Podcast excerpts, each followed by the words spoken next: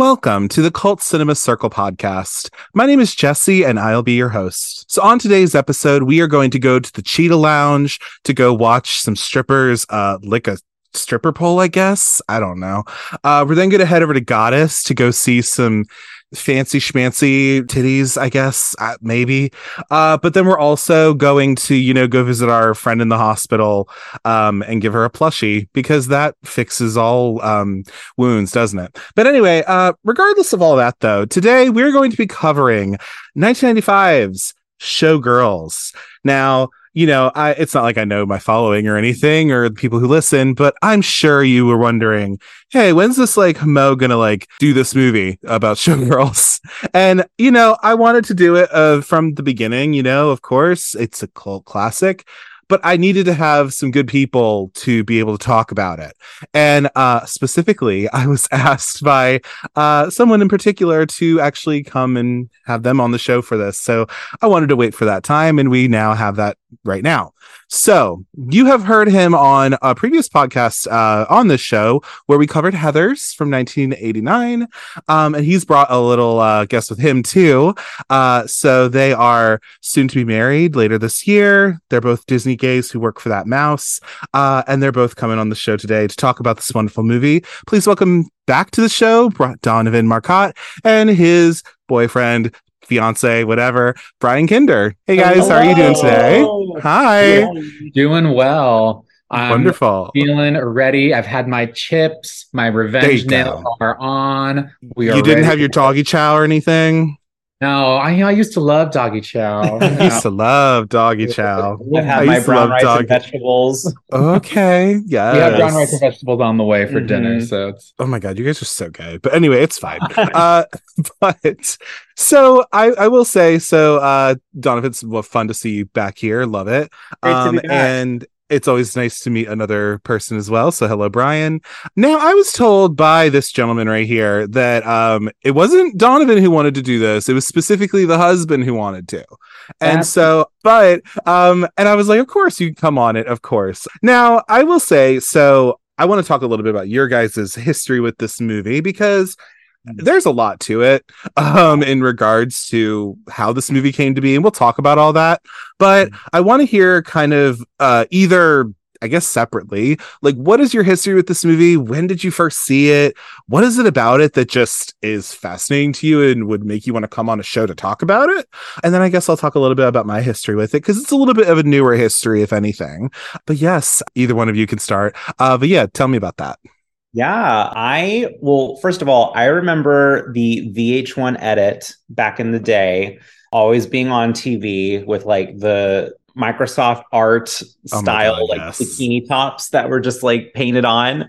But I never paid it much attention until I started dating Bryan. And Bryan was the one who really showed me his love for showgirls. And it's quickly become one of our favorite movies. Um, I mean, I'll let Bryan get into it, but like we put this movie on regularly. It is a re- regular rotation in our house. But Bryan, tell us about your love for Showgirls. Yeah, my history with Showgirls also started on the VH1 edit. I think it's one of those seminal gay experiences. I was one of the early adopters of RuPaul's Drag Race back when it was on Logo and Logo used to always screen the advertisements for the other channels like VH1, Watch Showgirls, and that's where I first saw it. And I'm like, what is this movie? Why is there Microsoft Paint clothing on everything? And what is this ridiculous story? So again, I kind of lost touch with it until the mid 2010s 2015 2016 and then refound it fell in love with this movie and just how serious it is. And I feel like whenever I describe my personality, I use two movies. One is Showgirls and one is Jurassic Park. And that's all you need to know about me as a person. And it has quickly become one of my favorite movies to show friends and sh- have that experience of watching it for the first time because it's a trip. So Bryan's Bryan's biggest kink is getting off on watching people watch showgirls for the first time. I swear to God. Like he he has popped so many showgirls cherries in this house where he will just have people come over. We sit on the couch, we watch Showgirls, and he just watches them watch it for the first time, and um, it's kind of adorable. It's very fun because you never know how someone is going to react as soon as the opening scene happens, and you see that first tongue flick, and the dialogue starts, and people don't know what they're in for until that scene, and it always makes me smile. Mm-hmm. Different places.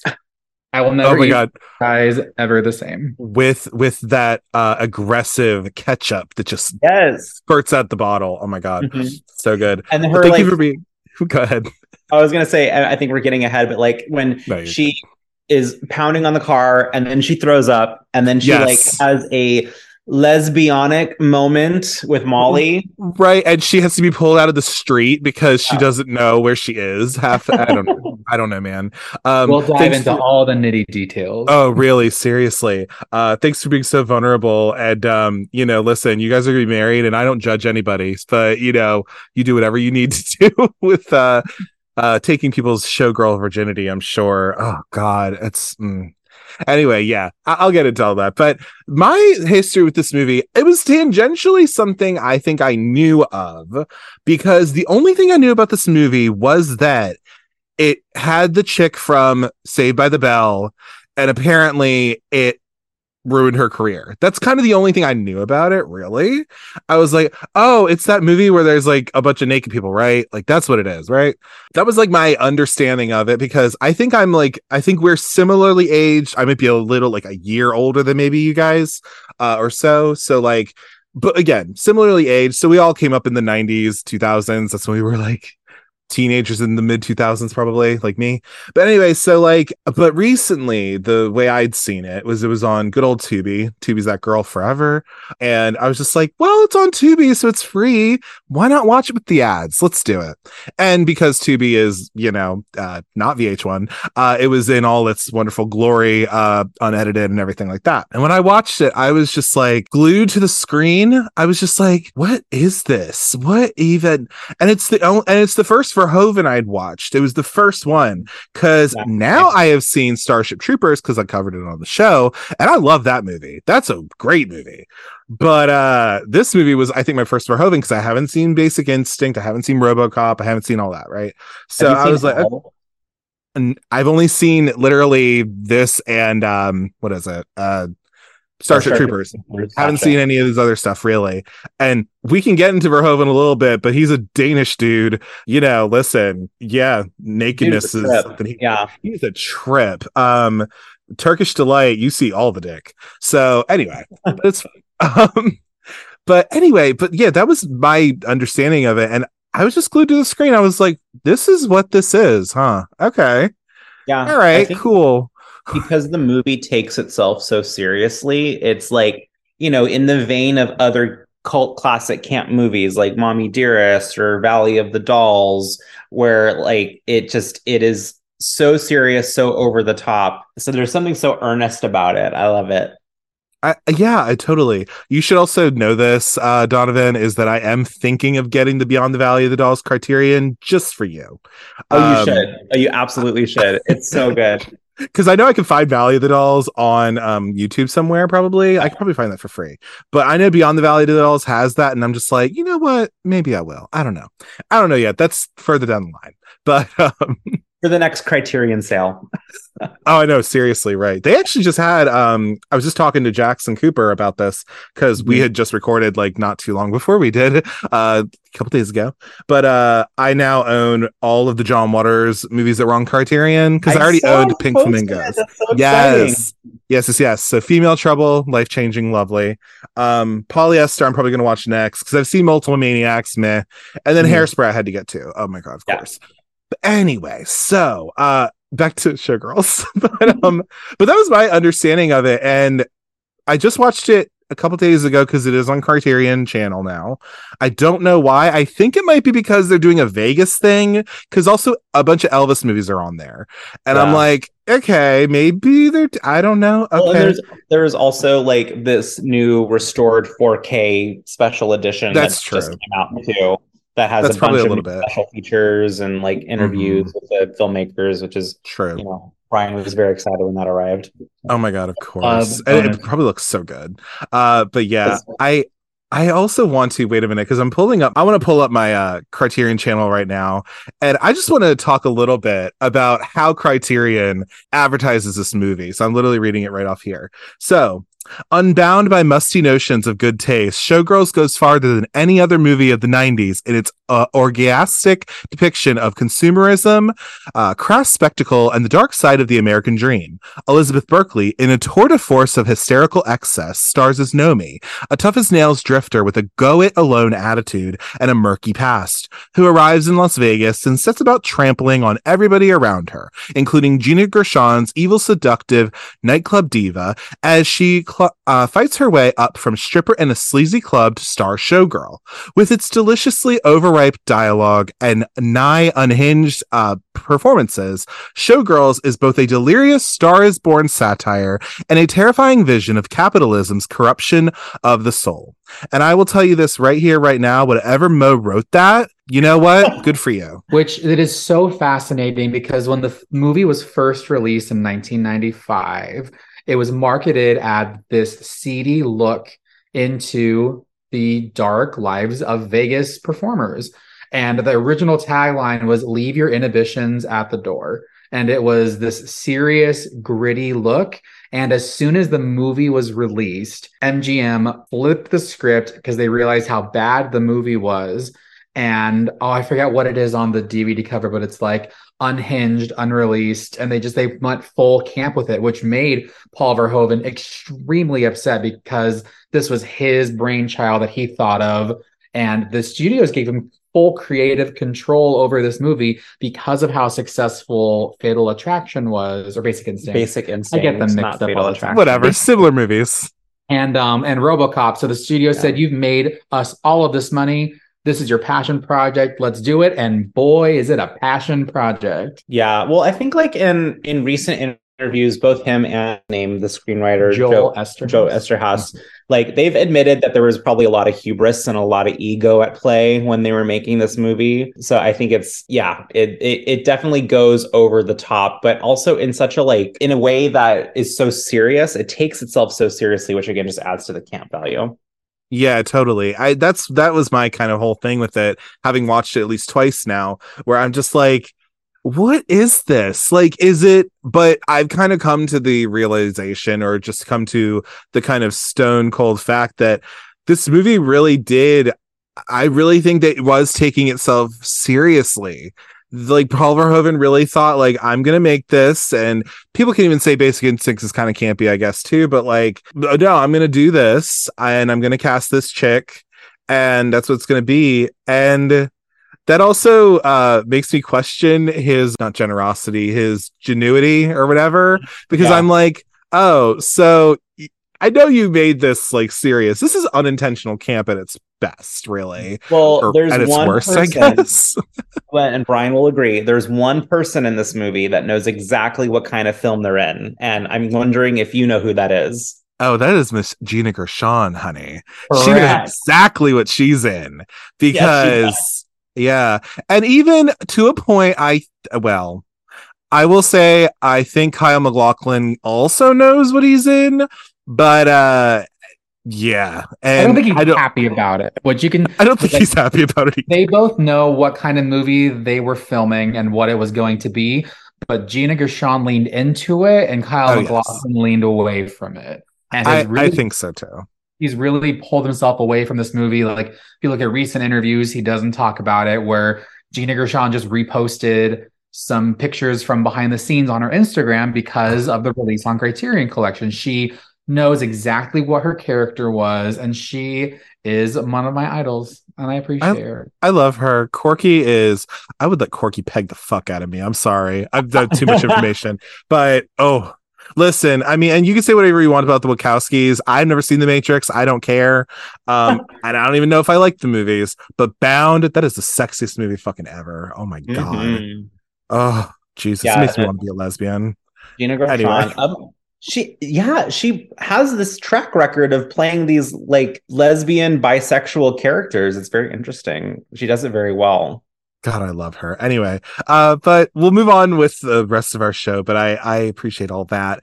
Um, so we'll go over some figures and then also talk about some of the production history of this movie. So, as you stated before, this movie was directed by Paul Verhoeven, who had previously done Basic Instinct, RoboCop, things like that. Came from Denmark or Europe, really, where he had already had kind of a career anyway in film. Also, uh, this is written by Joe Eszterhas. Uh, what else did he write except this? I'm trying to remember. He wrote Basic fucking remember. Instinct too. He Yeah. did, yes, yes, yes. So that's him, and then you have uh, Alan Marshall, Charles Evans, and Mario Kassar, Casair, uh, as our producers of this film. Uh, this was released September 22nd of 1995. So when you're hearing this, it'll be beginning of this uh, September. So we're in at least the month of the release. And girl, it's coming up on it is oh girl, it is coming up on its 30th in two years. I'm like, this is crazy. Um, that'll be a moment. Uh, we're looking at a budget of about 40 to 45 million dollars depending on who you ask and then really i see that we have a box office of about 20 million in the states and canada and then about 20 million i guess worldwide i'm, guessing but uh the crazy figure, the home sales for Yes, this movie is ridiculous. And, then, and like Yeah. Blockbuster and all these movie rentals made a Mhm. hundred million dollars in did rental. Yeah it did. And then you also we'll get into that too of like the different versions that came out and everything because ooh it gets interesting. And then we have a 23% on rotten tomatoes and a 37% audience score um apt. Uh and then a 5 out of 10 on imdb and then a 3.2 out of 5 on letterboxd. That's And not then we'll- bad, honestly. I know, and I think it mostly is because of people being ironic, which you know what, fair. That's totally fair with this movie. And we have our cast of characters. We have Elizabeth Berkley as Nomi Malone, Kyle MacLachlan as Zach Carey, Gina Gershon as Cristal Connors, um, and then we have uh, Glenn Plummer as James Smith, who's the guy who is going kind of after Nomi, trying to get her him her to be in this dance of his. Our Um, best friends, that's his favorite character. Yeah. And he quotes him all the time and it makes me He's laugh. like, so I I have a problem problem, with pussy. with pussy. Always God. have, always gonna. Oh Jesus! Everybody got AIDS and shit. Oh Jesus. Anyway, Robert Davi as Al Torres, the owner of the strip club that uh, Nomi worked at.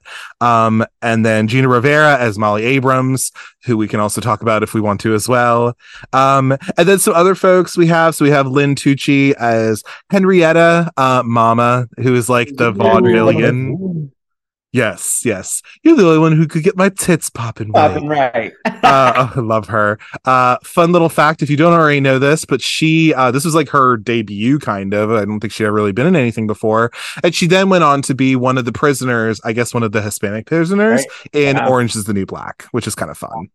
And then we got our good old Mo Patrick Bristow, uh, who plays Marty, who is, what the fuck is he? Is he like a, because we Like have the, ch- I guess, yeah. Yeah, because Gay feels like the line captain where she still performs in the Yes. show, where Marty is more like the maintenance Yeah. choreographer who is Sure. on the outside, making Yeah. sure like the show quality is good. Do a piqué That's turn. That's it. Exactly, right? Oh, Jesus. Love him. Uh, and then yeah, so those are like our main oh, and then we have Rena Riffel, of course, who's Penny slash Hope. Um yeah, who we actually saw at a Showgirls screening because she'll go to the opening of an envelope apparently. Um, girl, we can also talk about those sequels because I have not seen them and I want to know if you guys have. oh, we watched Pennies from Heaven. We can talk about that. We'll we'll talk about it because I want to I just want you to tell me what it is because I don't want to watch it. It's really Um, not much. Anyway, so we have some critical response quotes. I have at least two that are bad, I guess, and then one because I just like to shout them out. Um, but uh, Jason Bailey from Flavorwire says the thin, terrible people of Showgirls are equally loathsome. You don't have a rooting interest in Nomi or her dream, and as a result, Showgirls is a 131 minutes of watching trashy, vapid people being terrible to each other. Okay, Jason, that that's fine. Like, yes, that is what this movie is. Um, and then Joy, um, Jay Boyer from Orlando Sentinel. One thing I'll say for Showgirls, it's educational, but sadly, it isn't much else. And then we have uh, the one and only Trace Thurman from the Horror Queers podcast, who does state this is a camp masterpiece, and don't let anybody tell you otherwise. Okay, Amen. that's fine, Trace. like, I'll I'll I'll second it. But yeah, so that's what we're looking to in terms of like just the figures and stuff like that. But we can get into a little bit of production history of this. Now, as you all just stated, so Verhoeven like had carte blanche because he had made a, a lot of money uh, for this studio. I guess um, I don't know what those studios were. This was MGM who released this. Yeah. Um, so I don't know if MGM also released those other movies, but pretty much they were like, you know what, you can do whatever the fuck you want because you made us a bunch of money. Great, lovely. So apparently Eszterhas, who again wrote Basic Instinct, he came up with the idea of Showgirls while he was on vacation in Maui, Hawaii, and he just like pretty much wrote on a napkin his idea of this because I guess he had said that he always Verhoeven told him that he always liked big MGM musicals, and why don't we do something like that in Las Vegas? Why not? I wonder so- how much coke he was on while he was writing this. I really do. Like, I wonder that too because I'm just like, Yeah. what? So he was given. All right. Yes. Uh, Our brown he was- rice and vegetables are here. One second. That's fine. Love it. So we're gonna we're gonna talk about your husband and everything like that too while he's not here. Um, but it's fine.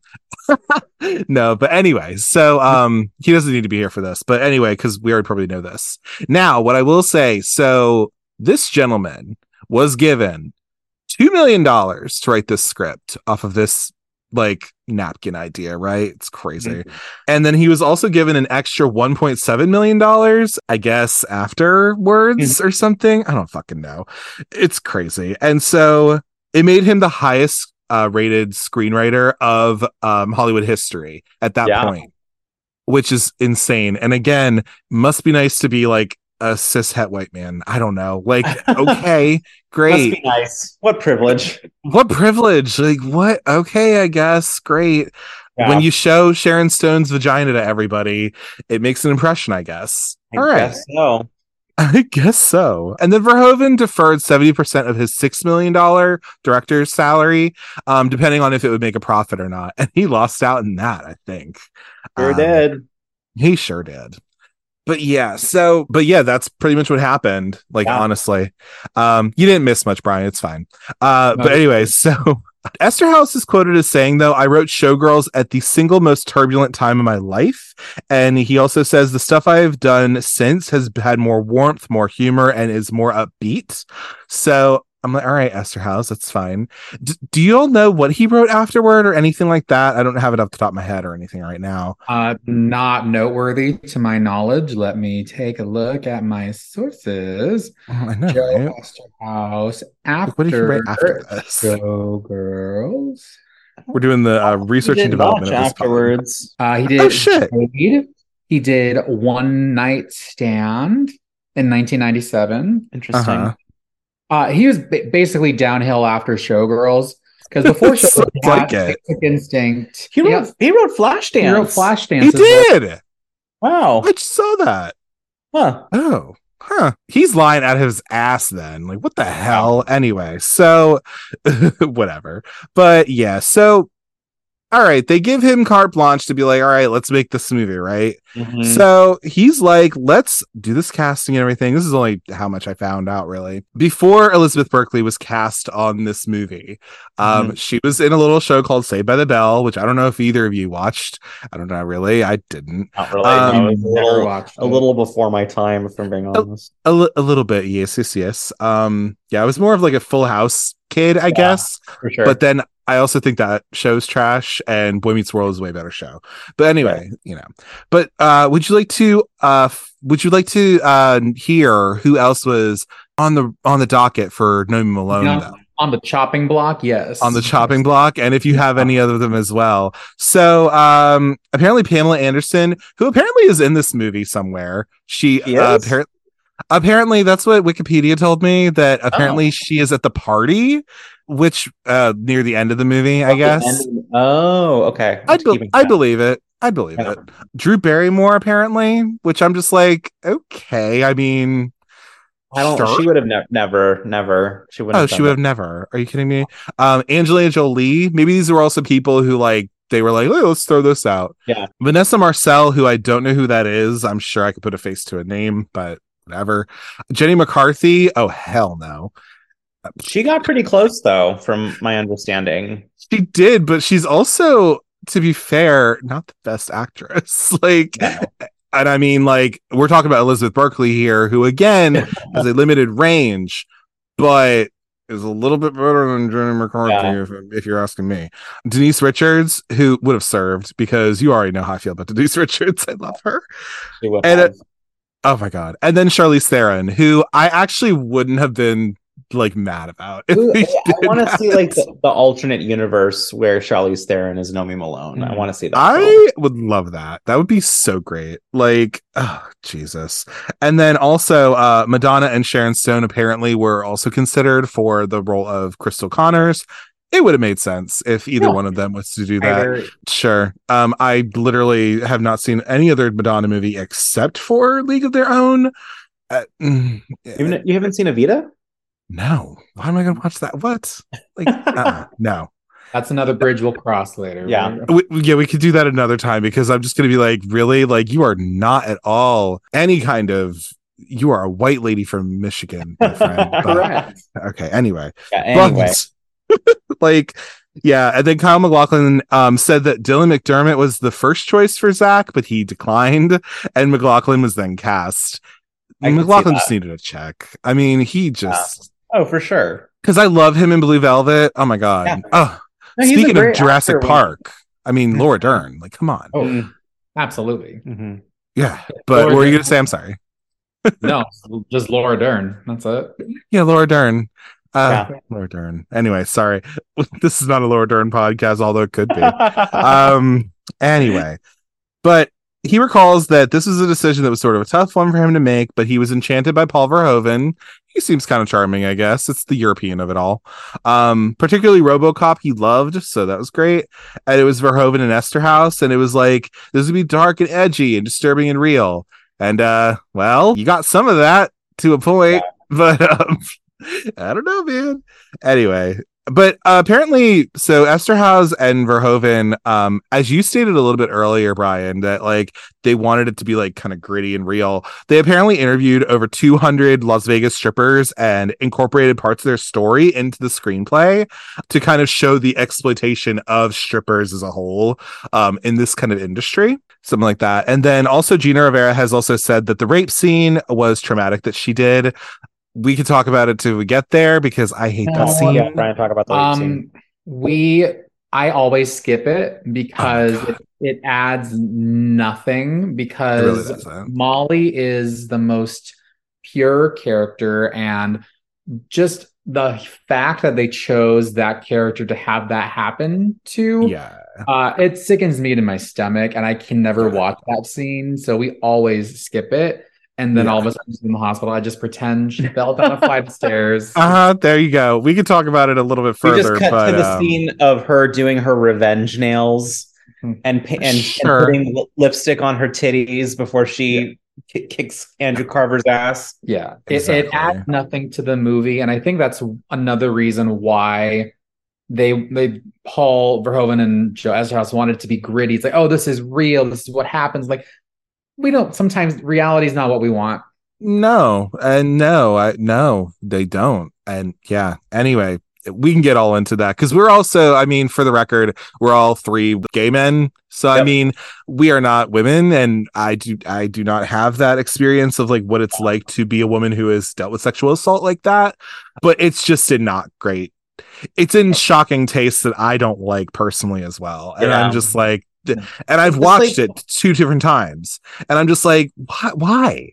It What- takes you what is out of the for? movie. It it really does. It it, It really does. like removes you from what's happening. Yeah, it's very jarring. And, and Yeah, Every person that I know, even on the commentary, um, Mhm. on the original Blu-ray release, says that skips it every viewing, refuses to show it because it adds nothing to the movie and is done purely for shock factor because it could be a traumatizing experience because it comes out of nowhere. it really does, and I just yeah. Ooh, oh no! This is it. We're done. we're done. We're not gonna bring it up again. Um, we'll just talk about the revenge nails and how that's bullshit too. Um, Yeah. anyway, because we can talk about that. Um, so yeah, this movie came out in September 22nd of 1995, and um, you know, they took a whole ad in Variety out to be like, this is a morality tale and all this Mhm. kind of stuff, and you know, they denounced the advertising of the film as misguided and all of this kind of thing.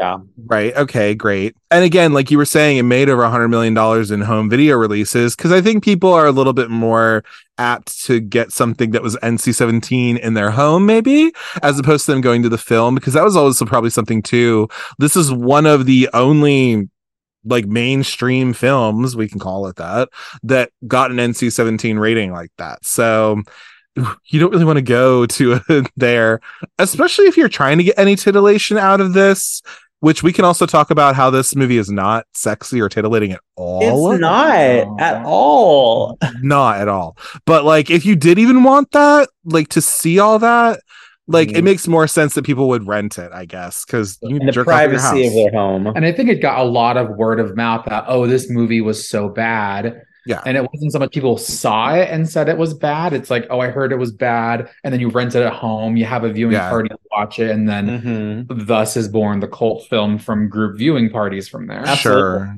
Yeah. And they now like promote that, you know? Like right, like, right.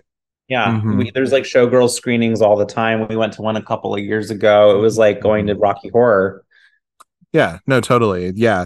Um, so yeah, because this started selling good on VHS, DVD, and all that kind of stuff, it's one of the highest rated.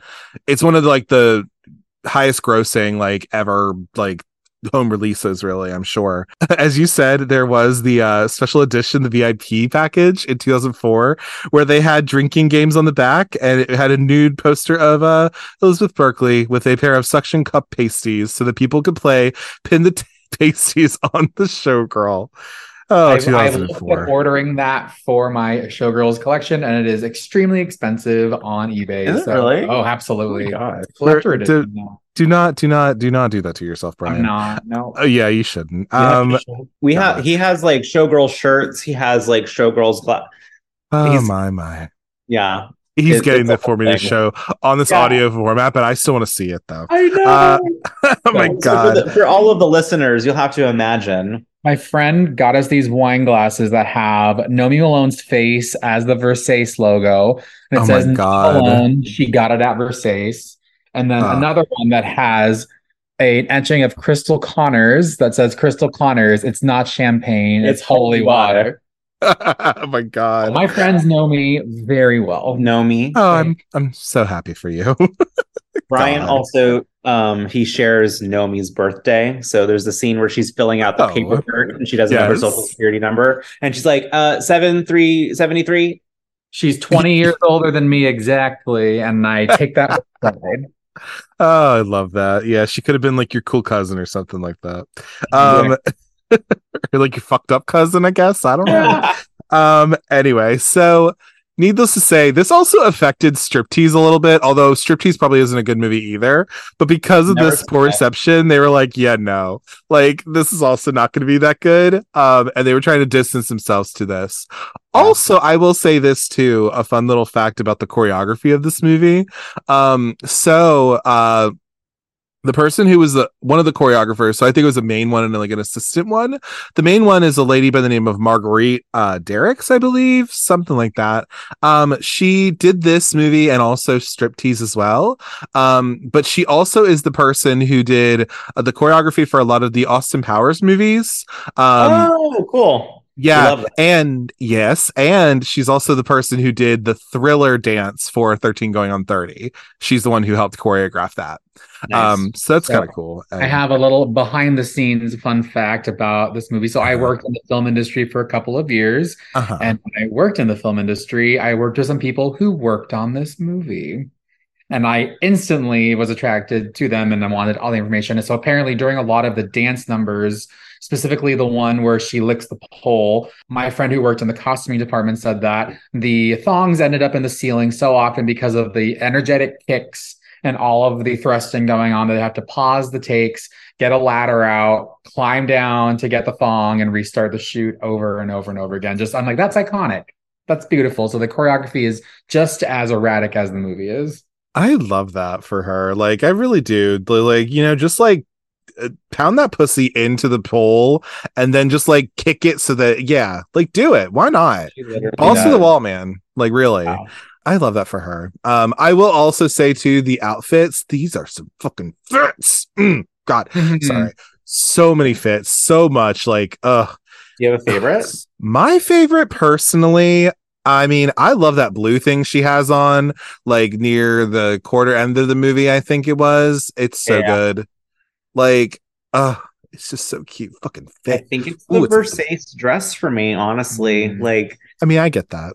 yeah. See, I was gonna go with the red fringe because that's the 1st time you Mm. really see her in all of her glory. She's wearing the red fringe, dancing in the club, and James walks up and says, "You can dance," and it's just What are you doing? Teasing my dick. It's Oh my god. it's really where I think you see Nomi in full force with the fringe going back and forth. Oh my god, that scene is iconic because she like starts the fight and then Uh-huh. you see her walk away and you see that look in her eye of like, yeah, I caused that.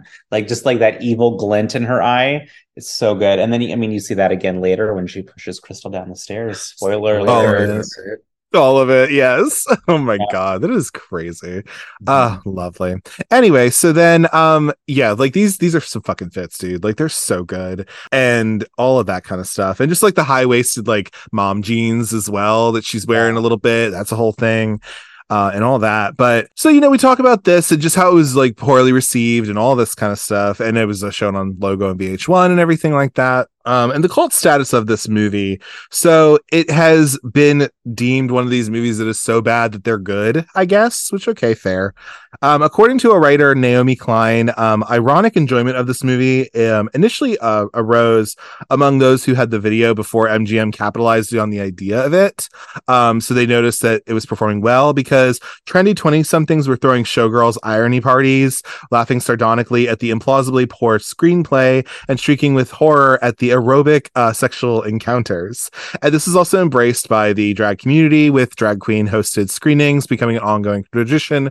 Most famously was done at Midnight Mass with Peaches Christ over in San. Francisco, which of course, why wouldn't she do that? But yeah, I mean, it's a midnight movie. It's been played like Rocky Horror or like Priscilla Queen of the Desert and stuff like that. Oh, and then also it's heralded as one of the best bad movies, a camp classic in the vein of Beyond the Valley of the Dolls. That's what I have in Well, here. um, speaking of Sure. Beyond, uh, Roger Ebert gave it like a pretty decent review. Also, he was like, "Yes, it's a bad movie, but is it entertaining? Absolutely." I'll give him that. Yeah, it is entertaining. I was interested for the two hours and 11 minutes. That's the other thing about this movie. It's way too long. Oh, it's way too long. I, mm. Yes, it does have some pacing issues, Mhm. but sometimes you just kind of can't look away. And I mean, like, honestly, yeah. Ooh, do you have a favorite dance number? Oh, that's a great question. I will say I hmm, it might be the first one with Goddess, maybe before. I think it is the one that Nomi's watching. I like it that the- one a lot. One? it's the, the volcano Yeah. number. So Yeah. here's my ultimate question: Do you think Goddess is a show that has like a rotating number every night? So there's like the volcano number one night, and then the motorcycle and number, or do you think all of these different dance numbers are in the same night? Like you go to Goddess, you sit down, and you see the volcano, you see the motorcycle, you see Cristal Connors ascending like Jesus. Is that one night? Or multiple shows because you, we will never know. That's very true, Bryan. I appreciate your question on that. because And I how I, want to know the tech theater side of that because those stage turnovers, Yes. I want to know the behind the scenes of that as a theater nerd as well too. Like what Uh-huh. kind of show is Goddess? Well, and like they left fucking poor Annie bashed with her knee on the I like, know. floor of the stage. Did she just stay there for the entire show? Like how was that the end of the show? I I get yeah, right. What do they do? Uh, I don't know, I'm, man. I'm fascinated by the actual show Goddess of like what I think is. I think my favorite number is the motorcycle number. Like the S and M motorcycle number is just pretty iconic, especially when she kicks Nomi to the ground and then they get up and then they're doing that like scissor like choreo. Oh God, it's yes. for for the listeners, I'm like literally doing it now. Yeah. I can confirm, yes. Um, but, like, do you have a favorite one, Bryan? Though, feel like I have to go with a volcano number as well too. Yeah. so good. Yeah. It's the one that I know the whole thing by heart. Mhm. Like that's that's the one I usually do when Yeah, I'm walking. I down think the I- I think I know what your guys' first dance is gonna be. well, funny you mentioned that, Bryan. I mean, yeah. So we're, we there might be some showgirls music playing at our wedding at some point, and there so absolutely should be. never know. Mhm. You should put it on Instagram and then just like share it out to all the other homos. Just saying. Definitely You will. will. I will. I will tag Gina Gershon. You should absolutely. That is your yeah. You really should. This is for you. Mm-hmm. Um yeah, absolutely. Uh back to your question though. I mean, I really do think like maybe it's like two two of them maybe. I think they're different shows. I Yeah. I I don't think you could do that. I also went to school for theater and shit. So I'm just like there's no fucking way. Like are you kidding me? Yeah. And like I've never been to Vegas. Y'all are on the West Coast, so like you'd be more apt You've to never go. been? No, I ain't doing all that. Like my sister went actually. Um, she went literally the week or week and a half before that whole shooting thing happened, which was crazy. Oh, yeah. I know that was kind of weird. Uh, she went to a music festival. It wasn't the same music festival. It was like Yeah. literally one where Harry Styles was at. Um, the iHeartRadio one. I think that was the one that was happening. Um, so yeah, not to bring the show down or anything, but that's literally my exposure. And she got sick while eating Wahlburgers. I think it was that happened. We- Sorry, I'm So we went to spilling your tea, Vegas Sarah. with our friends in what 2017, 2017. Okay. 2018, Yeah. and we had like a full showgirls moment. We went to the Caesars, we went to Versace, you know, we went to Spago, and um, Did you go to Uh, Cheetahs? Did you watch? Did no, at least drive it's by not it? there. It's not there. But what was the show we saw? Uh, we went and saw Zumanity, which is no longer playing, which is Okay. Cirque du Soleil's burlesque. It's like their version of Goddess. Yeah, Right. it was like a version of watching Goddess. And seeing the like Cirque du Soleil production where they have this these grand set pieces coming in and out, I still don't know how Goddess could do it. I don't think it's possible. I don't think it is crazy. either. And do you know why that There is? It's because it's a movie, Bryan. That's why. Exactly. This is Which- real life. they um they uh, in the special features on the new 4K they were talking about how they shot it all in a theater in Tahoe. So it wasn't They even did. in Vegas proper. Like they shot all of it in um There's an in Lake Tahoe. abandoned casino in Lake Tahoe. I'm like, let's go, and it closed in 2014. Yeah. which is Yeah, you can't go there. Mhm, mhm. Sorry. Uh, but yeah, I mean, oh god, I can only. mm. Also, did she fall during the show? I thought it was a rehearsal for some reason, but maybe I'm wrong. Annie? when Yeah. when when the the, the Yeah, the were gracefully bees. thrown, yes. you can see audience members in the audience. And Yeah. then Connors ascends into the ceiling and she's sitting there holding her knee. And then all of a sudden the house lights are on. Yeah. It's like Oh, I just okay, yeah. imagine Cristal Connors hanging by those wires, like what's happening down there? And they couldn't get her down. my- True. My funny thought. like some like wicked shit where she's like in the bubble or something. You know, That, Like, yeah. um that girl who throws the beads with the What is and up with that hair? she- what the fuck is up with her hair? I for her hair is weird, but she's also kind of fierce because like you- she has like a side story of you can see her playing the game and like recognizing who the key players are. She's like, Yes. all right, like Cristal's the main bitch, and I gotta get in with Nomi because she's coming up hot. And like if I get in with Nomi, then I can be her understudy. And it's very interesting to see that little side plot develop. Be- Because there's always Sure. someone younger and hungrier than you coming Coming down the stairs behind you. Uh, yes, and I did also tell. I said this to Bryan um uh, over a message. I was like, "So is this just like a smuttier all about evil?" And he was like, "Yeah, kinda, a Mhm. little bit." Yeah. I mean, it gets Sure. compared to it it, gets compared a to lot. all about Eve. a I lot. I see why because I just watched that because it's also on Criterion, Yeah. and yeah, and I of course like why not Bette Davis? Like the fucking Yeah. who cares? Great. Um, but yeah, I, I see some similarities. I see it, you know, for sure. Um, everything from like Molly showing like um Cristal, like bringing Nomi to meet Cristal, Yeah. like Yeah, yeah. that kind of stuff. It's you know, uh, there's parallels for sure. Um, so with re- critical reevaluation of this movie, so the cult status is there, and then there's the critical reevaluation. So there are people like um Jim Jarmusch, um, Adam McKay, Jacques Rivette, who have gone on the record saying that this is a serious satire of a movie. Which again, okay, cool. Jacques Rivette uh, said it's one of the great American films of the last few years, though very unpleasant. It's about surviving a world populated by assholes, and that's Verhoeven's philosophy.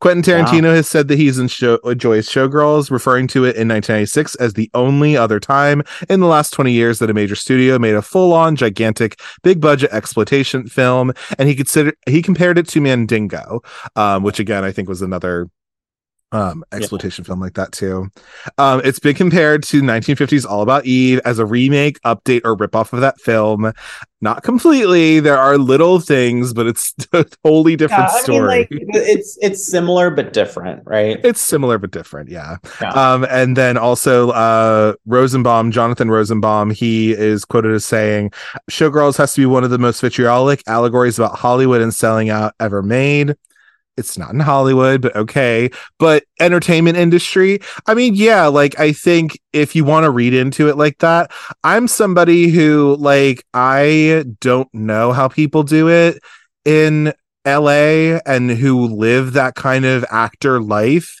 without just having their soul crushed.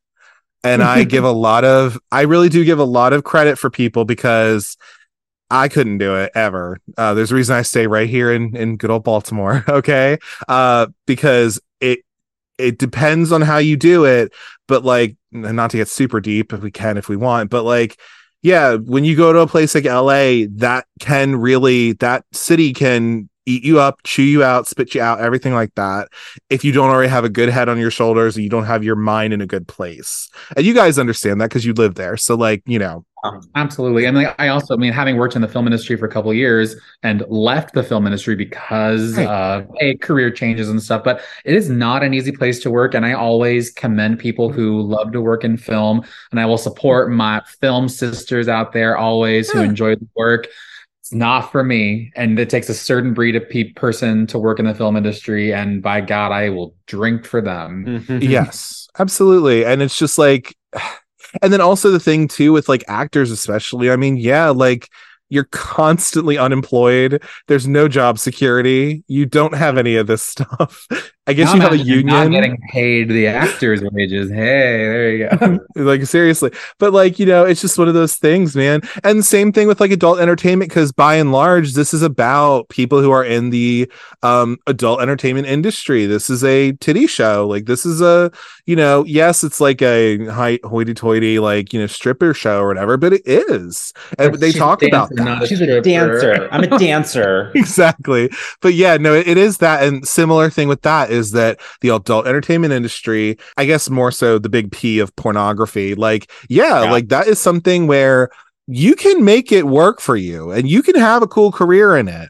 But there's also plenty of people who are like the uh, complete opposite and they're like these are the gay people who like go on and be like you know oh well i entered into the gay porn industry and then now i'm a born again christian or whatever right? Or like these different people who do that. But there's a reason for that because there is deep seated dark shit there. And if you don't already have your head on straight enough and if you don't have your mental health in a specific place and you are self-reliant and self you know all that Yeah. stuff you can get into addiction you can take your own life whatever it is And we've seen. Nomi do that as well too. Like in the beginning of the movie, Sure. she refuses to do the coke that Yeah. everyone's offering her. Mm-hmm. She doesn't play those games, and then the more she's getting in there, the closer she's getting to Cristal and becoming Cristal.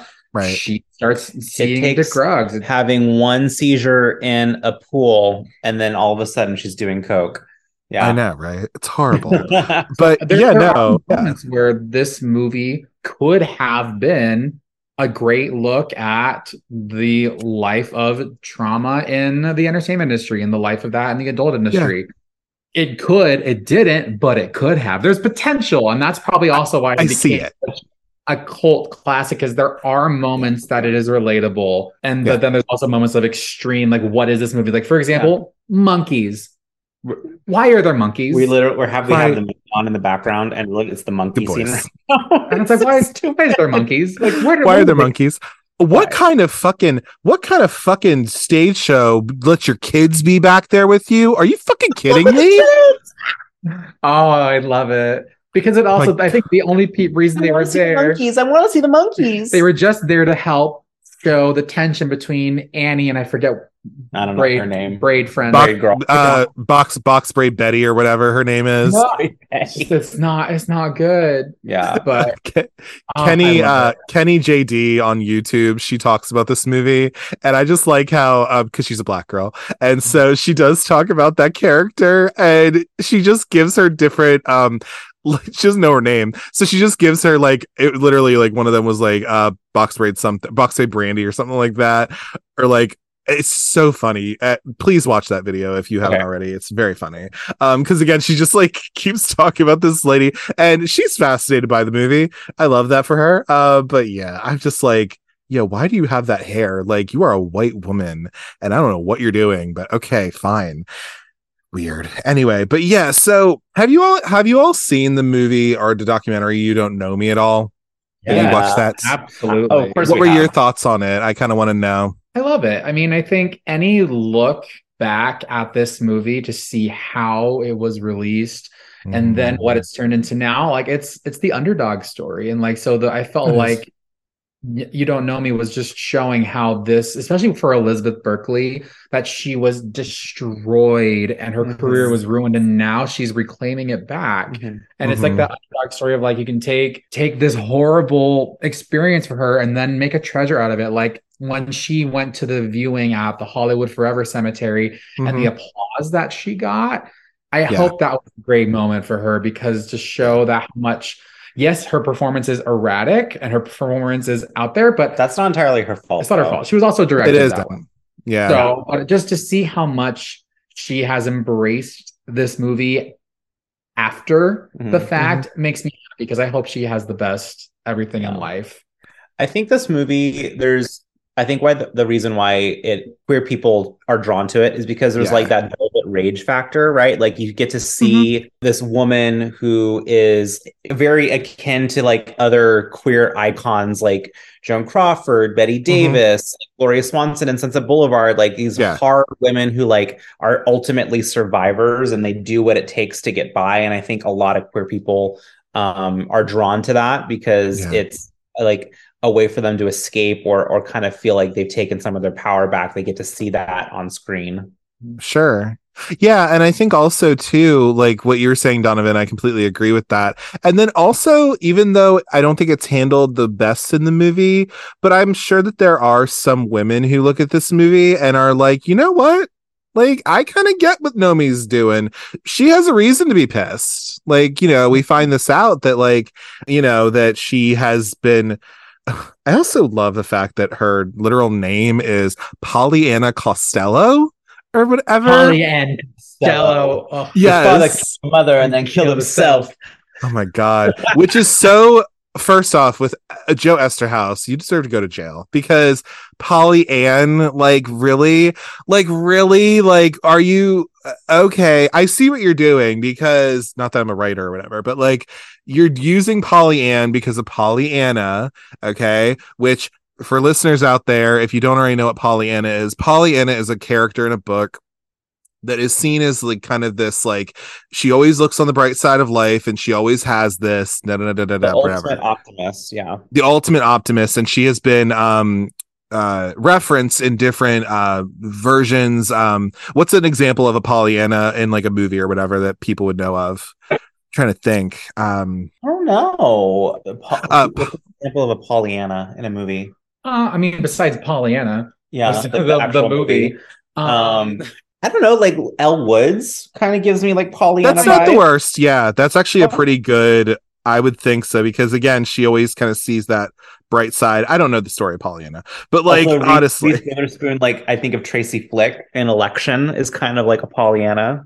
she is kind of although i think she's a lot more of like the she's more of a shrew if anything really Yeah. but i get what you're saying though because there is an influence to that i'm looking on my uh i'm just looking this up to see like what other things are there but this is has been it has been referenced in other things so the fact that like joe eszterhas is using that is like because again somebody says i'm sure you guys can quote it of like you know you look like pollyanna or whatever um Yeah. because i guess she has a specific way of It's looking same or whatever It's, that, it's when she goes to the audition for Goddess and she shows up in like a traditional dancer. Like she has her Mhm. gauchos, Yeah. her red. It's not a crop top. It's like a red shirt. Yeah. And Mhm. everyone else is in like bikinis Mhm. and thongs and Yeah. highest heels.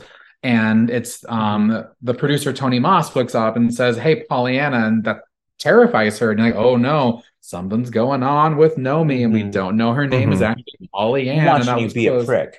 Exactly. Right. Exactly. Yeah. And it's just that's it. but like I okay, yeah, Joe Eszterhas, like, okay, we see what you're doing. Like you're making this comparison of like whatever the hell, because obviously she's not that.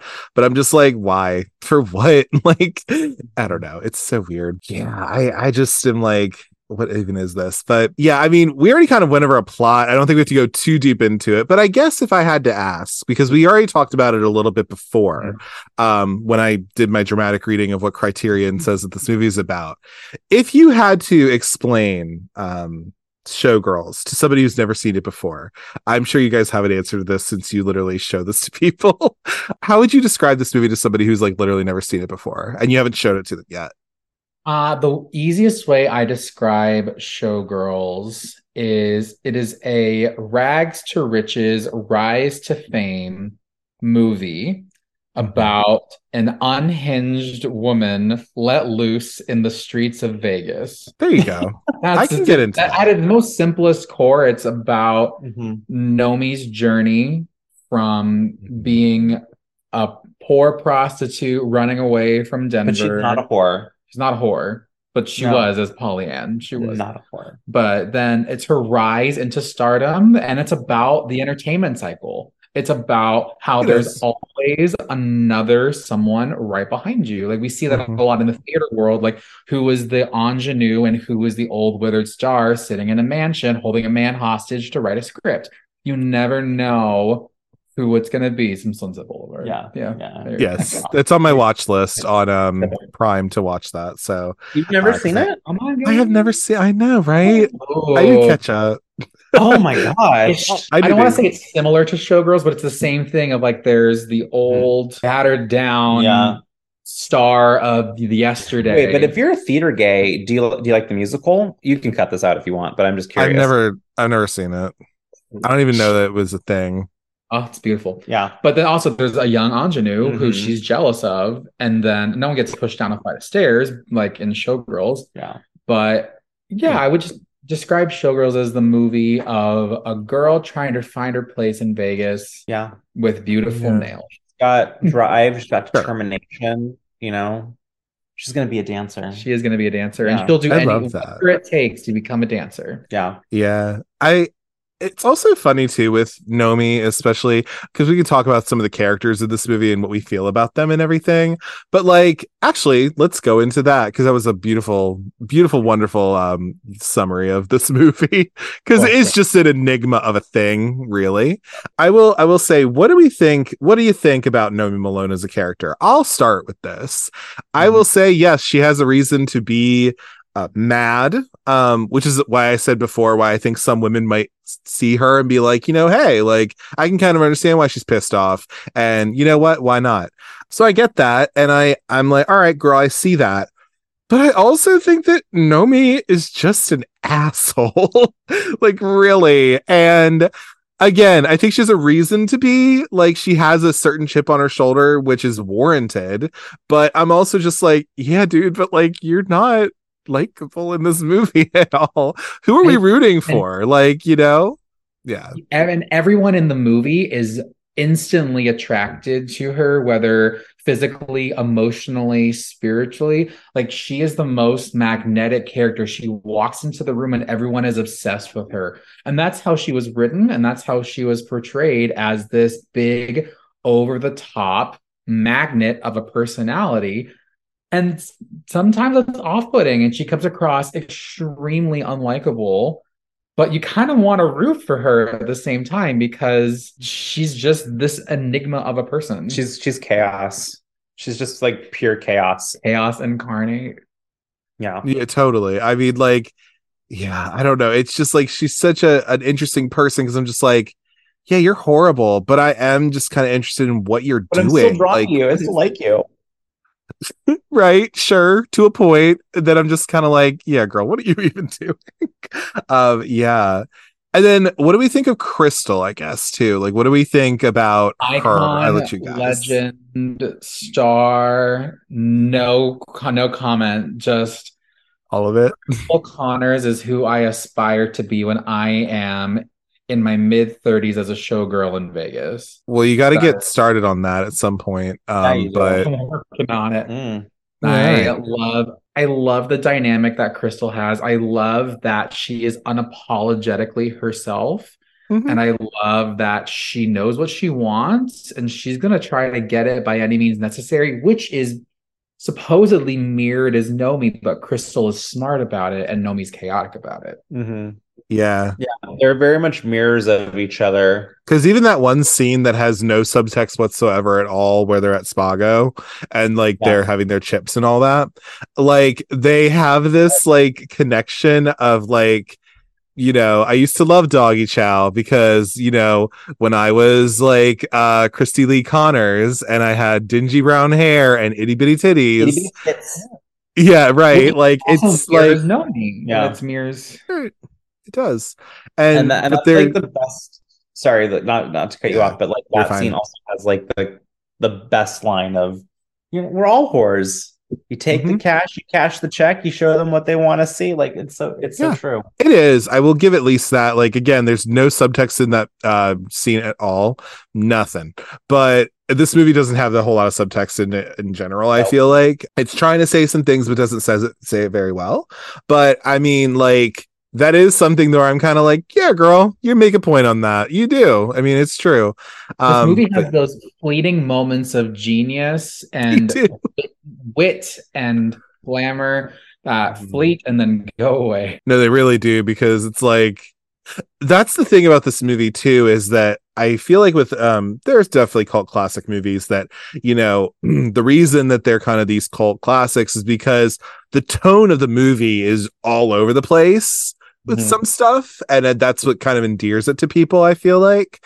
So you know it's like this one is like yeah the tone of this is all over the place in in a way. It really is just like yes we are seeing this lady like go to vegas to try to get her dreams and all that stuff right? But then also it turns into i don't know the tone is really all over the place because then we're like okay cool you're gonna get revenge for your friend who was assaulted. But then it's like okay that's great that you kicked this guy's ass but what about the other guys? Like why didn't you okay whatever this is a movie whatever. I just am like it's yeah, like that- yeah. it's totally very off and there's a lot of shifts that are very abrupt which I think does add to its camp value because it just feels like you're on a roller coaster the entire Mhm. time. Like again not to bring it up again but like the the rape scene at the end of the movie is Yeah. just 80 from what we've experienced for the you know the Totally. of the movie that we've seen so far yeah it's, it's no yeah, totally it's wild Yeah, no, totally. And and I think that's why these shifts are just really weird, where it's like, you know, but then again, it turns into like this thing of like you have this like revenge on Andrew Carver, right? Um, that Minomi enacts, but then I'm like, okay, that's great and everything, but like, um, and okay, hey, girl, you know, you you girl, you you go, girl boss, boss. whatever. yeah Right. boss. But yeah like, where she all of a sudden turns into like a martial artist like exactly, There, so she's using her high kicks that she learned at the cheetah and at Exactly. the other show. She's learning it. there you Yeah. go. Exactly. Um, but it does. I mean, I love the end of the movie because it comes full circle. She gets back in the Mhm. same guy's truck. She's like, "I want my fucking suitcase," and then you see her go off to maybe L.A. And She- apparently, there was a sequel that he wanted to do uh, about her going to L.A., which of Uh-huh. course, happened, but I would love to in in the alternate universe. Love love to see that. I would I would love to see that too, kind of actually, not even gonna lie. Um speaking of sequels though, because I think you did say that you've seen at least one of the sequels of this movie. Because if you don't already know, listeners, so um yes, they this movie came out, it was bombed horribly, all this stuff. Then I guess what was it, a decade later or something like that? Like uh good old Rena Riffel uh from this movie, who played Penny slash Hope and also the one chick who's in Mulholland Drive. She plays the. Is she a prostitute or a somebody? Yeah. I don't remember, but she is in there somewhere. And she's also in that movie. But she decided to make a, a sequel uh, called Pennies from Heaven. Showgirls Yeah, 2. Pennies from Heaven. Have you seen it at all? And can you give a basic plot of what it would be? Um, At all. it is probably one of the worst shot films that I've seen because it feels like it was shot on iPhone. Yeah. Back when Mhm. the first iPhone came out and barely had a camera. because it was it was released in 2011. It was a Kickstarter that Rena Riffel did for herself. She self-distributed this movie and wrote it herself. She did it all. Uh, we watched the first like 30 minutes and like I, this is not even worth It's not watchable. watchable. It's really bad. The, premise is the plot heavily echoes the original film focusing on showgirl Penny Slot as she attempts to rise to the fame as a dancer in Los Angeles. So they give her a last name, Penny Slot. Yeah, I think you watched like the first half hour and we're like, no, this is not. But it's funny because he's in or she's in it, and then Glenn Plummer, um, who Mhm. plays uh, uh what's his Uh, James. James, James. yeah, he comes back in it too. Oh my. Wow. That um a good Hmm. movie. Yeah, yeah, And it I- doesn't sound I like wouldn't it. even recommend Mhm. watching it as like for fun because it's just it's not worth it. Just watch Showgirls again. It- yeah, it doesn't that. sound. Yeah, it doesn't sound like it at all. Although I will give Rena Riffel this at least that apparently I think she was aware of that this was seen as a serious film in a way. Um because i think she even has said like you know yeah i don't think people were in on the joke when they were making this movie which is funny Yeah. when you think of it now but like oh this movie is so bad it's good blah blah blah. Uh, but i think like it's that and i think kyle maclachlan has even said that too where he was like yeah no we were making like a serious film. Make no mistake like this was something that was literally taken seriously and it was directed this way and everything like that. Um kind of to go back to what you were saying um bryan about like about elizabeth berkley i really do think like in anything she really is like i feel so bad for her with this movie because it really did kind of like ruin her career. And it wasn't i think all of her fault that it ruined it. I have heard that apparently her and verhoeven were romantically involved uh, at the time of filming and i think that was probably heavily why he chose her to cast in this show Oh. as well I didn't know that. Um, I did not even know that. yeah, that's what I've heard uh from, you know, that's what I've heard. And uh it doesn't surprise me in that way, really. Um cuz why else would you just cast this unknown person? It's not like it's a Nikki Blonsky thing where, you know, you got to find a Tracy to play in Hairspray and you get this girl and hey, she actually has end up she's fine. Yeah. You know, but this was taking somebody who literally came from like a sitcom and Yeah. putting her into this like gritty sexy drama like okay um anyway but yeah i Yeah. and Well, what you were saying before with the you don't Nomi documentary i did like that when i watched it that it's it's fine go watch it if you want but like i do like that she has reclaimed it and i i think that was the i don't think that documentary itself was so moving but that part of it was something i really liked where i was like you know what? Good for you going and uh, yeah, being able to have that closure and being able to you know understand that people actually do love you and they really like this movie. Yeah. and it's not that people are laughing at you it's not that. It's more so that they're laughing at the ridiculous of this all and you just so happen to be the center of it. But it's not you that people are laughing at and whatever. Some people might be yeah because they're whatever. But even when i watch it i'm just like she's not the worst really. I mean and again like you were saying earlier she was directed that way. And verhoeven has at least had the couth to at least say yes i had her directed to be this way so exactly. exactly. He, he has taken full responsibility for this movie. Like when this movie won, I think was it 15 Razzie Awards, which are Yes, the it did. award movies. He was the only director to ever show up in person and accept his award in person. mhm. He's the only Yep. person who's ever done that because I think he knew he knew. And he's also leaning into the camp factor to try to sell him more, of course, but Mhm. Yeah. he knew what kind of movie this turned out to be. He realized what he had done, and he hasn't. I don't want to say he hasn't denounced the movie and he hasn't supported it. He just knew Mm-mm. he knew what he did, and he's there. Yeah, and I think I'll give him that at least. Like again, eh, eh, but I I could at least say I'm like you know what? At least you said that like, hey, look, it's my fault that her acting is a little bit like this because I told her to be this way. Um, because overall, I think she's probably a perfectly normal actress or or anything. Believe Yeah. you me, I'm sure there's worse actors than Elizabeth Berkley. To be honest with you, Like, come on now. She But, does an like- amazing job in First Wives Club. Like she that was- Exactly. Yeah, she's in First Wives Club. Yes, exactly. I just watched that a couple months ago for the first time. I was like, oh yeah, Mm. okay, she's in this. So good. Yeah. Which is so funny because it's right after this movie. So I'm just Mhm. like, oh, okay, she's still in her Nomi a little bit. I like this. Yeah. Good Yeah. job. Mhm. um, so before we wrap it up a little bit uh, more so, I will ask though, do you guys have any kind of oh, and again, also with Molly, we were talking about that a little earlier. I agree with you, Bryan. I think she is so innocent, and I also don't exactly like the um, treatment of Molly through the movie well, we can get into all uh, we're not going to get into all of this right to today uh but yeah just like this kind of sacrificial lamb uh you know also the fact that she is a uh person of color also doesn't add to it um One of the only in the entire Yeah, movie. yeah, there's like literally it's her and james like there's like three black people in this movie, and one of and them, and annie uh, you Yeah. know but Yeah. it is just which again i'm kind of like all right maybe it was subject at the time i don't know but like it is just like It's not a It- it- good look. it does it's not a good look yeah, really isn't. Um, and then also just the idea of like, yeah, Nomi going after and getting revenge for Molly, great and everything, but a little too late, sis. I mean, uh, but yeah, I, and again, I'm also not uh qualified to talk on the experiences of people of color, being that I'm not one. But again, it's not a good look. It's bad taste, smelly behavior. Um, a little bit. just saying.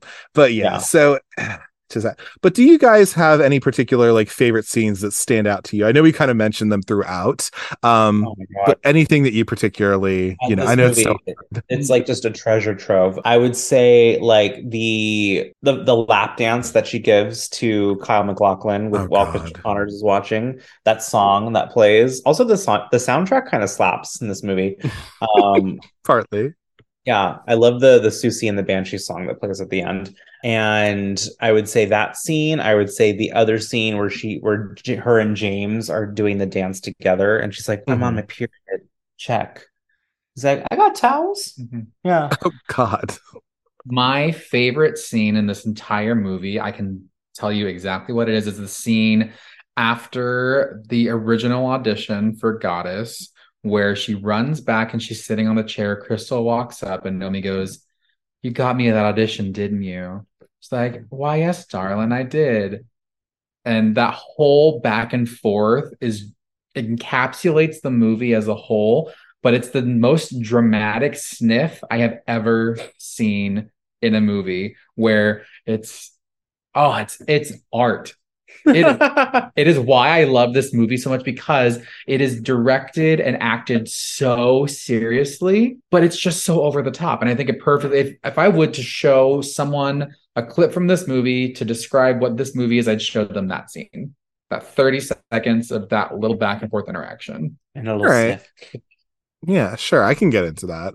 Uh, I would say one of my favorites, I mean, just from like having watched this at least twice now, um, I must say that I do like the scene where um it's after Cristal's been uh, you know, thrown down the stairs. Yeah. And I like I like that whole scene where Molly is pretty much just calling Nomi out on her shit. Um Mm. I just like it because I think it's the best that Molly has in this movie, really. Um, I I just think it's great because she's just like, girl, I see right through you. Yes, I might have let you in my little trailer after just meeting you. Okay. That's that's whatever.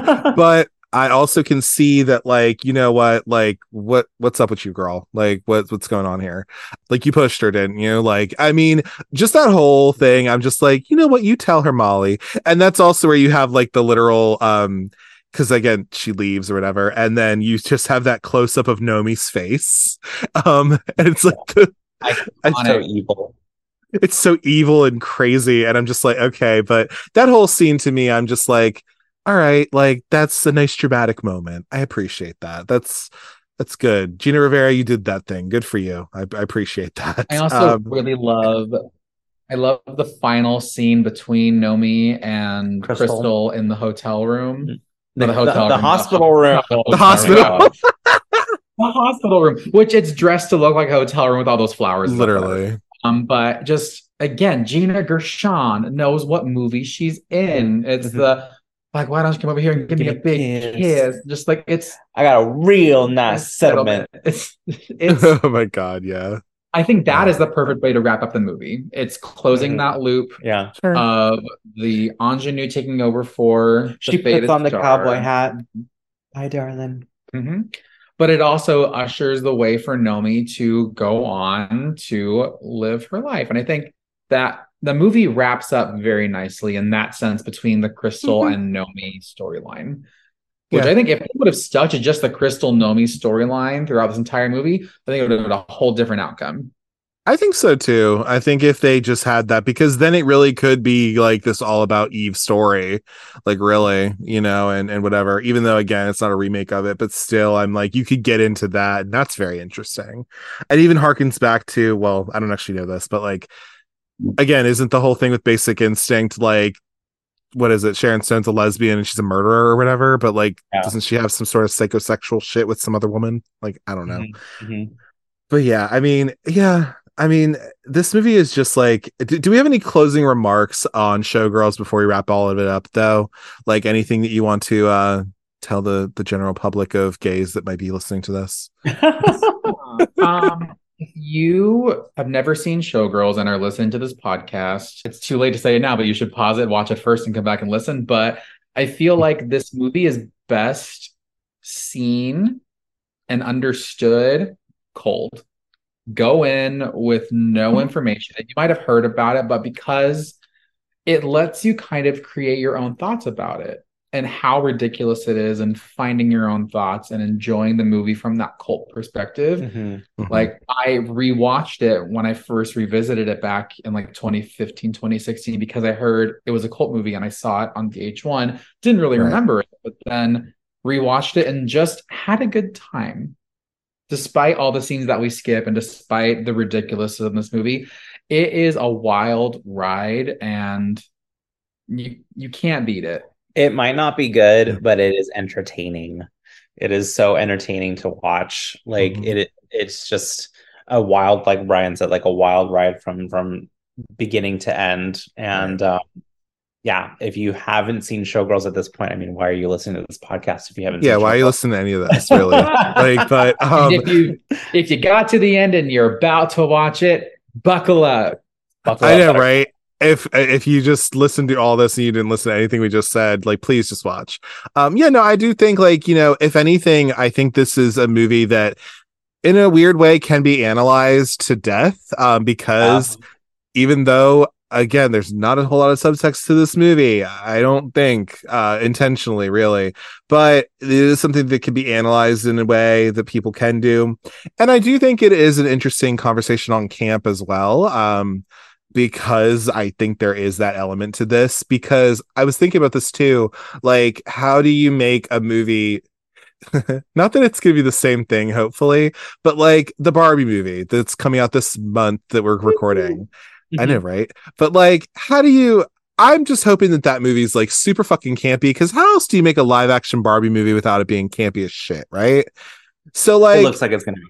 Yeah, exactly right so like but with showgirls like how do you make a movie that is about showgirls like these vegas showgirls you know all this and not make it like somewhat campy? Like there must be a little bit in there because it's like how do you make this right? Uh, about like strippers and like people who work in this industry. But again i think most of this is kind of unintentional camp but I think there's about a little bit in there where it's like, yeah, we knew a little bit what we're doing because how the fuck could we not? You know what I mean? Um, but yeah, I, I think there are conversations to be had with that and just why this movie doesn't work as a whole, what happened with it, and everything. But Yeah. but yeah, no, totally. I, I think, and um, and also talking about how specifically because we're both three, you know, we're three gay men here, but like, you know, why the LGBT community took this on and we're shepherding it almost 30 years later at this point. Um, but there is some stuff of why that is. Yeah there's just something about it that just connect, like it just connects. Yeah. I think so too. And uh, again, it, it comes back to what you were saying of like this outsider is just trying, she ends up getting what she wants, really. And that's great. And isn't that what really anybody would want? But I think specifically, we are, uh, as gay people, we are uh, attracted to tragic heroines, tragic Yeah. anti-heroes, whatever you want to call it. Um, so yeah, I definitely think there's that. But you guys, this has been a wonderful conversation. I'm so glad to have had it. And um I'm still thinking Indulging my showgirls. Oh my God. obsession. It's been so exciting. Yes. yes, I'm actually thinking a little bit too. I want to have I've had you guys on, and I think I might want to try and get somebody else's perspective on this too, as well, to add into this. Yeah, Um, Showgirls 2, Electric Boogaloo. Yeah. That that too are just like I was talking to Jackson Cooper about this because he just recorded not too long ago. We were like, it's gonna be a symposium of showgirls, right? um, I would love to have that because I think like you two have your own kind of thoughts on it as well. I'd also just like to also maybe hear as long with this episode to be like what other people think of it, and I don't know, it'd be interesting. But I've always Again. wanted to do that. I think that'd be really cool. uh, like to get a bunch of gays together to talk about showgirls or whatever else is on your agenda. Because like how know, often do you right? have the opportunity to talk to people who love film the way that we do? And I know, right? Yeah, no, we should do that. And I don't know, it might be a symposium, who knows? But no, Yeah. we're we're gonna think of that. But anyway, so do if you would like, you can plug your social medias here if anybody you want anybody to stalk you or whatever. Um, so please do so if you'd like. Sure. Yeah. Um, if anyone's curious about my my life, you can follow me on Instagram. It's at Donovan JM, D O N O V A N J M. Uh, I'm good. That's fine. Bryan That's doesn't want totally anyone to follow him. Follow You can follow me. Yeah. Yeah, follow him and then I because I actually follow both of you on Instagram and I always like some of the little stuff you put on. Um I will say Bryan when I'm following your page, uh some of the the memes that you share are pretty fire. I Yes, do like during during the pandemic, I became a, a meme queen, and I made that my whole personality on Yeah. Instagram. Yeah. It's I love that for you. And there are some good ones. Um, I particularly like how you are just like the surprise Pikachu at all given moments in time. Um, Yep. I appreciate that as well. Mhm. Yeah, very, yeah. Yeah. Anyway, but thank you all so much for coming on the show. And I'd love to have you guys back if you ever want to. Um, and thanks so much. Thank you. Anytime. As always, if you'd like to get in touch with me, you can do so at cultcinemacircle at gmail.com. If you'd like to give any movie recommendations, give feedback on the show, or if you'd just like to say hey, I'm open to all of it. You can also follow the show on Instagram at Cult Cinema Circle and on Twitter at Cult Cinecircle. I tend to announce the movies that I'm going to be covering and just interact with people on there if they want. You can also follow me on Letterboxd at Jesse, J E S S E, Kremp, K R E M P, all one word. On that platform, I tend to log the movies that I watch. I write little stupid reviews about them and just general foolishness over there. Be sure to rate, comment, and subscribe to the Cult Cinema Circle podcast on your podcatcher of choice, whether that be Apple Podcasts, Google Podcasts, Spotify, or wherever you get your podcasts. I'm pretty much on all of them. Be sure to leave five stars and a one to two sentence review about the show uh, so we can grow the audience and then just spread the love all around. Be sure to tune in next week to the Cult Cinema Circle podcast, where I'll be covering 1987's Dirty Dancing. Expecting the usual tedium that accompanies a summer in the Catskills with her family, 17 year old Frances Baby Houseman is surprised to find herself stepping into the shoes of a professional hoofer and unexpectedly falling in love. As always, thank you for taking the time to listen to the Cult Cinema Circle podcast. And remember, there's always someone younger and hungrier coming down the stairs after you. Take care. Bye.